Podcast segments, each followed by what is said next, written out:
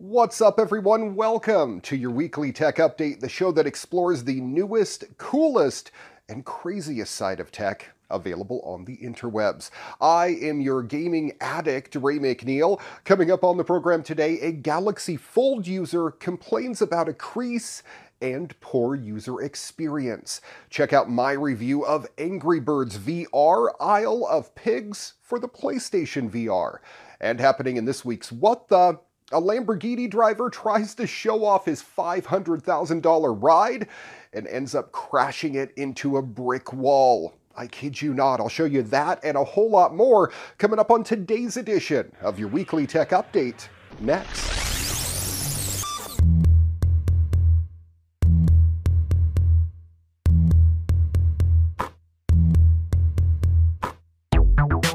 Hi everyone. One leaker who claims to have gotten their hands on the new Samsung Galaxy Fold has shared some uh, important details on what to expect and it sounds pretty troubling for a $2,000 smartphone. Speaking to Samsung tracking site SamMobile, the leaker notes that the Galaxy Fold will not fold completely flat. When the device is in its folded state, according to the leaker, there's a gap near the hinge. The person likened it to the look of a binder. When the Galaxy Fold is open, there's a clearly visible crease that separates the two sides of the device. However, when both screens are on and brightness is set to 70% or higher, the person said that the crease is nearly invisible to see. That said, when the person was moving their finger over the crease, it was clearly felt, even when the screen was open as wide as it would go. Whether coincidence or not, Samsung today published a video of its own showing the durability testing process for the Galaxy Fold.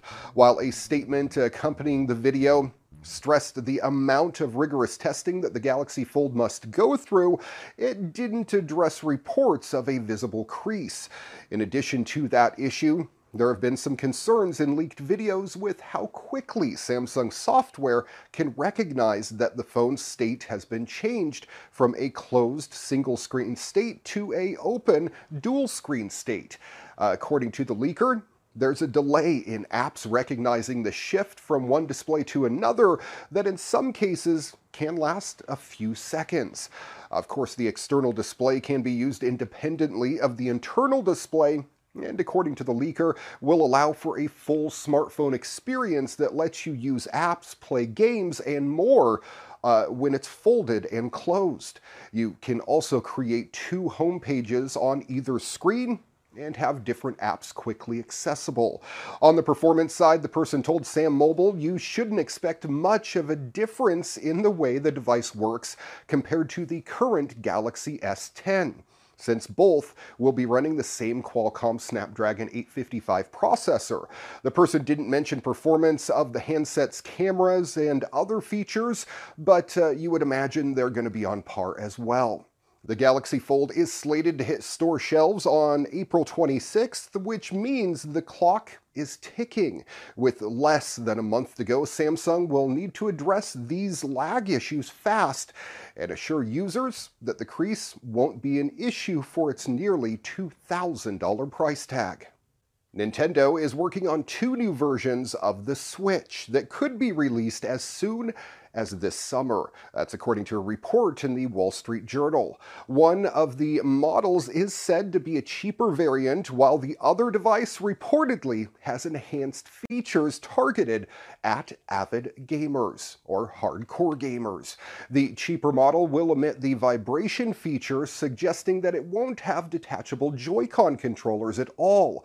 It's said to be seen as a successor to the 3DS. Reported earlier this year, Nintendo was planning to release a smaller Switch with the focus on portability. The report doesn't have any firm details on the higher end model, but one source implied there was more to the revision than a simple performance boost.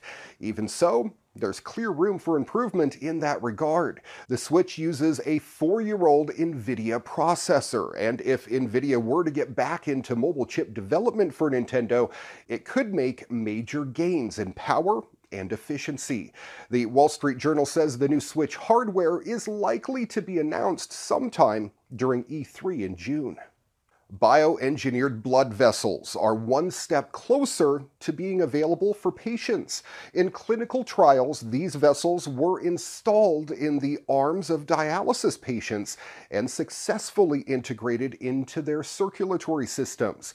Now, researchers reported online March 27th in Science Translational Medicine the new blood vessels, which eventually host the patient's own cells after implantation are designed to be safer and more effective than the current options. Traditional implants composed of synthetic polymers or donor tissue are liable to trigger inflammation or immune system rejection.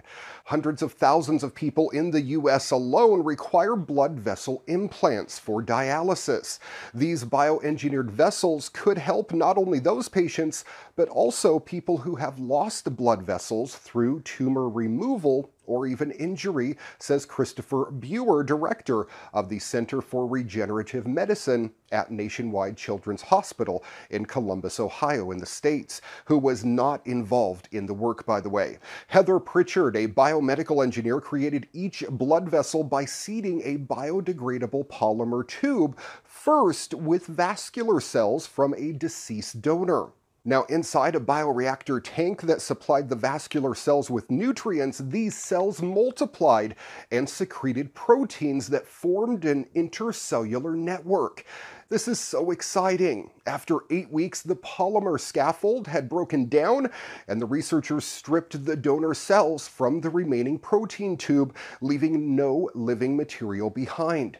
The vessel, about six millimeters across, was then implanted into the patient, where the patient's own cells gradually migrated into the tube. Think of this as an apartment building without any tenants. It's an empty space for the patient's cells to come in and occupy once the protein tube is implanted. The team tested its vessels in 60 patients who needed dialysis for kidney disease, a process that involves filtering a patient's blood through a machine. The procedure requires implanting a large extra vessel in the arm to serve as a circulatory detour of sorts, feeding blood into the dialysis machine. Now, the newly engineered blood vessels didn't trigger any significant immune reactions in any of those 60 patients. Tissue samples from 13 of the participants revealed that the vessels had matured within one to two years after implantation. The new vessels also became covered in microvessels that supplied oxygen and nutrients to the implant. The researchers are now testing their vessel's effectiveness compared with that of a synthetic alternative in a clinical trial involving hundreds of patients. If you haven't noticed, I absolutely love virtual reality, and it's finally happening more than two years after its launch. The sci fi exploration game No Man's Sky is coming to virtual reality. It'll be available as part of a free update this summer on the PlayStation VR and Steam VR. I guess it's not a huge surprise, but all of the team here is in love with everything sci fi, developer Hello Games explained in a blog post.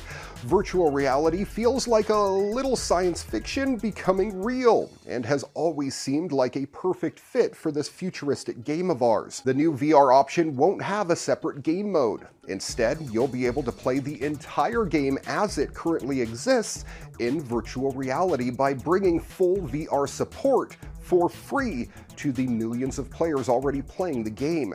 No Man's Sky will become perhaps the most owned VR title when released, which is weird to think about, says Hello.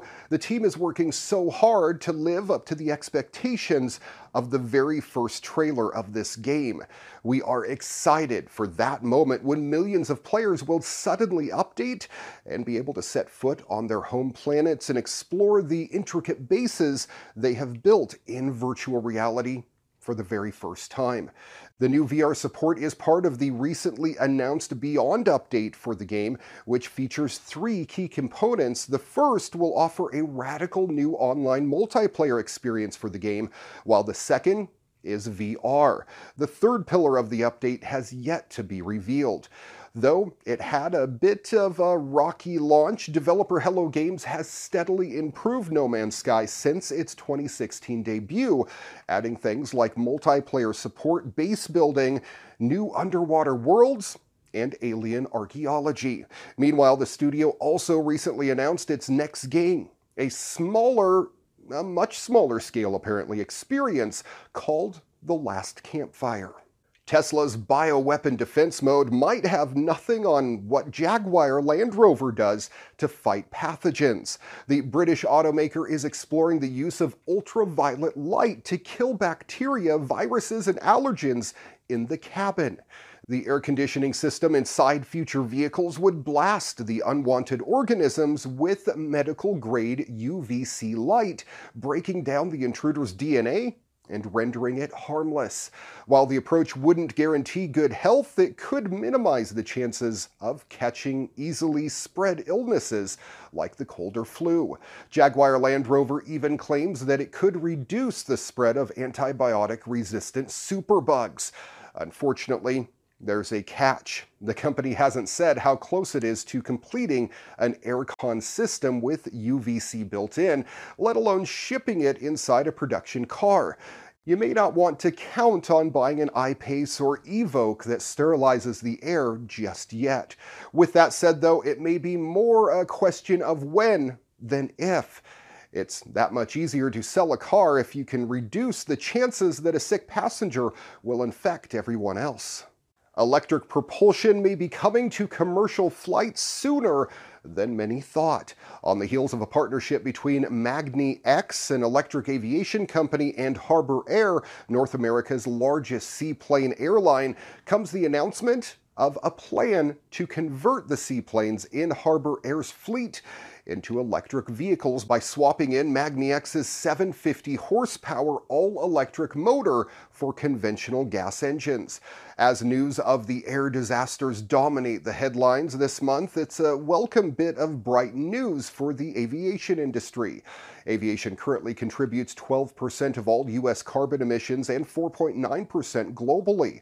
Modified Harbour airplanes will compose the world's first completely electric commercial seaplane fleet. The converted planes will have zero reliance on fossil fuels and produce zero emissions. Harbour Air first demonstrated its commitment to sustainability by becoming the first fully carbon neutral airline in North America back in 2007. Harbour Air says we are excited to bring commercial electric aviation to the Pacific Northwest, turning our seaplanes into e-planes. Just last year, people were talking about a huge interest in electric aviation following the European Commission's Flight Path 2050 guidelines. Electric airplane engines are the most viable way to achieve those goals, and that spurred private industry development with companies like magniX racing to be first to bring commercial electric aviation retrofit options to the market. The first adoption cases will target middle route flights of a uh, thousand miles or less, which tend to be less economical for airlines to operate. Electric engines should reduce operating costs significantly. Currently, fuel accounts for 30 to 50% of aviation operating costs, and a price increase of just one penny per gallon equates to about 200 million spent by airlines in the U.S. on fuel per year. Now, Harbour Air operates routes between hubs like Seattle and Vancouver in the Pacific Northwest, serving more than 500,000 passengers on 30,000 commercial flights each year. The company will start by converting a six passenger commercial aircraft called the DHC 2. Test flights will begin late this year. And time for your weekly tech update game review. We're talking Angry Birds VR Isle of Pigs for the PlayStation VR. Last week on the program, we talked about Angry Birds Isle of Pigs augmented reality that they came out with for your smartphone. Now they've come out with Angry Birds VR Isle of Pigs for the PlayStation VR. It's already been out for the Oculus and the Vive for quite some time, and uh, possibly some standalone headsets as well. I'm not quite sure. But now we get to experience it on the PlayStation and, and I had to check it out.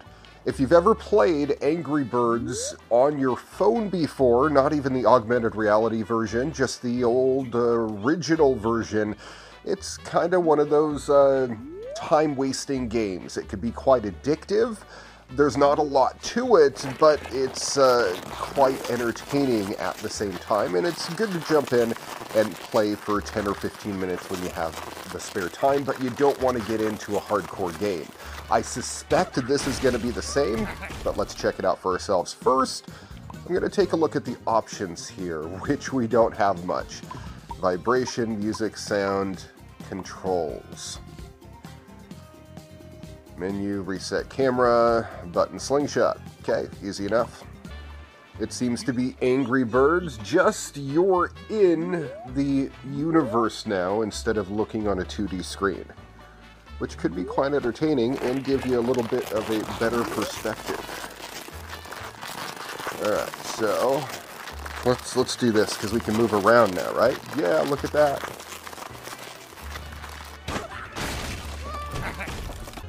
And just like uh, all the other Angry Bird games, it looks to get harder and harder as we go. Now we have TNT in there.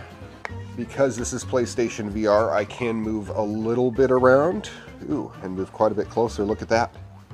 That's pretty cool. All right, well, let's see what we can do here. Let's let's hit these guys in here.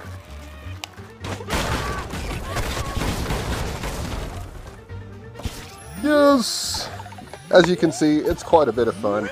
If you've ever played Angry Birds, it's the same experience, just in a 360 degree view. What's that over there? Oh. Ah, look at that. We can move around. That's very cool.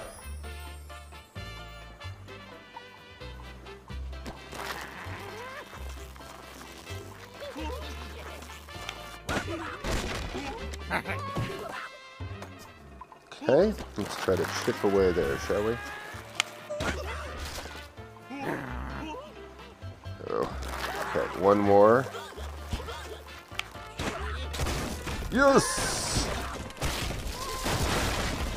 As you progress, you have to figure out your strategy. All of a sudden, you don't have enough birds to be able to take it, all of the structures down and you have to figure out how to make one go crashing into another to complete the level. One of the things I've always liked about the Angry Birds series is the physics, the, the real world physics of how things fall and how things fly through the air and gravity affects them. It's all very compelling and makes you want to play that much more to experience the different variety of birds and what they're all capable of. As far as the graphics go, this is uh, on par with the very good, clean, smooth games of the PlayStation VR. It's fairly clear, it's bright, it's cartoony. Those always seem to work better in virtual reality than going for the photorealism. And it's Angry Birds. If you've ever played it, it's exactly that. You're just in the universe and you don't have to look through a 2D screen. Sound, again, exactly the same as uh, all of the other Angry Birds that we've played on the various other devices. There is 3D spatial sound, so you can turn your head. It does get louder in your right or left ear, depending on which direction you're looking away from everything. That is kind of cool. And as far as age goes, I would say all players of all ages are able to play this game. Now, word of warning, Sony says no one under the age of 12 should don a VR headset. I, I think that's more of a safety issue as we really don't know the long-term effects of a developing mind or eyes if they use VR too often. Now, I have a seven-year-old and I will let her play this game, but for no more than probably 30 minutes at a stint and only one time within a day. Anything more than that is probably overkill for her developing eyes. And of course, doing anything too much is probably going to hurt your eyes, especially if the screen is a couple inches away from them. I would not recommend their mobile version, but the VR version is absolutely entertaining, available to all ages, and a little bit addictive as well. It makes you stress your brain to figure out the right strategy to topple these towers and get to the next level. And of course, for any guy that likes destruction, this game is awesome. It's like destroying the Lego house that you took so long to build without actually having to put the time in to build it. Now, as far as the time it's going to take you to complete this game, uh, it's only going to take you about an hour and a half or so if you rush right through it. If you're picky about going back and getting 100% on each level, well, maybe it's going to take you a bit longer, but ultimately, it's not that long of a game, and the developers do want to have more than 100 levels in here before too long. Angry Birds VR Isle of Pigs for the PlayStation VR gets 3 out of 5 stars for not really bringing anything new to the table and for being painfully short. It's available for $14.99 on the PlayStation Store and available for other VR headsets too. And finally, happening in this week's What the a Lamborghini driver tries to show off and crashes into a brick wall. A Lamborghini driver showing off his $500,000 sports car to a crowd of onlookers lost control of the supercar and crashed it headfirst into a brick wall, destroying the thing. Two drivers were lined up on a public road in the back streets of London to show off their Lamborghinis. The Huracán Performante pulls up in front of a crowd who pull their phones out in anticipation of capturing footage for social media. However, as the Huracán accelerates away, the vehicle quickly spins out of control, mounting the curb and sliding into a tree and a brick wall. The crowd rushed to the scene to capture the carnage and check to see if the driver was okay. Following the incident, the driver was seen in tears. Well, of course he would be, as his half million dollar prized vehicle is smashed up and unable to be driven. The bonnet, which is the hood in the US, by the way, was crushed, and the boot, which is the trunk in the US, was completely torn apart after slamming into the tree. A spectator told the Evening Standard everyone was shocked and worried for the driver. The Huracán Performante goes from 0 to 100 kilometers an hour in only 2.9 seconds, and it reaches 200 kilometers an hour in 8.9 seconds. Thanks for watching your weekly tech update. If you have a story you think we should feature on the program, send me an email, djraymcneil at gmail.com. Find us on Facebook at your weekly tech update and check out the podcast, audio and video versions available on iTunes, Google, Spotify, Audioburst, and elsewhere on the interwebs. Till next time, I'm Ray McNeil.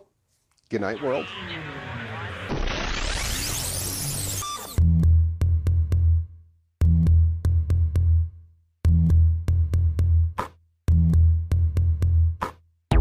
Your weekly tech update brought to you by Holiday Home Care, Phillip Island, Victoria, Australia. It's your turn to relax. Before you get on holiday on the island, contact Holiday Home Care. We can set up your residence or holiday rental, do the shopping for you, provide linen and towels, and make sure it's all ready by the time you get here, giving you more time to enjoy what Phillip Island has to offer. For more information, visit holidayhomecarepi.com or email holidayhomecarepi at gmail.com.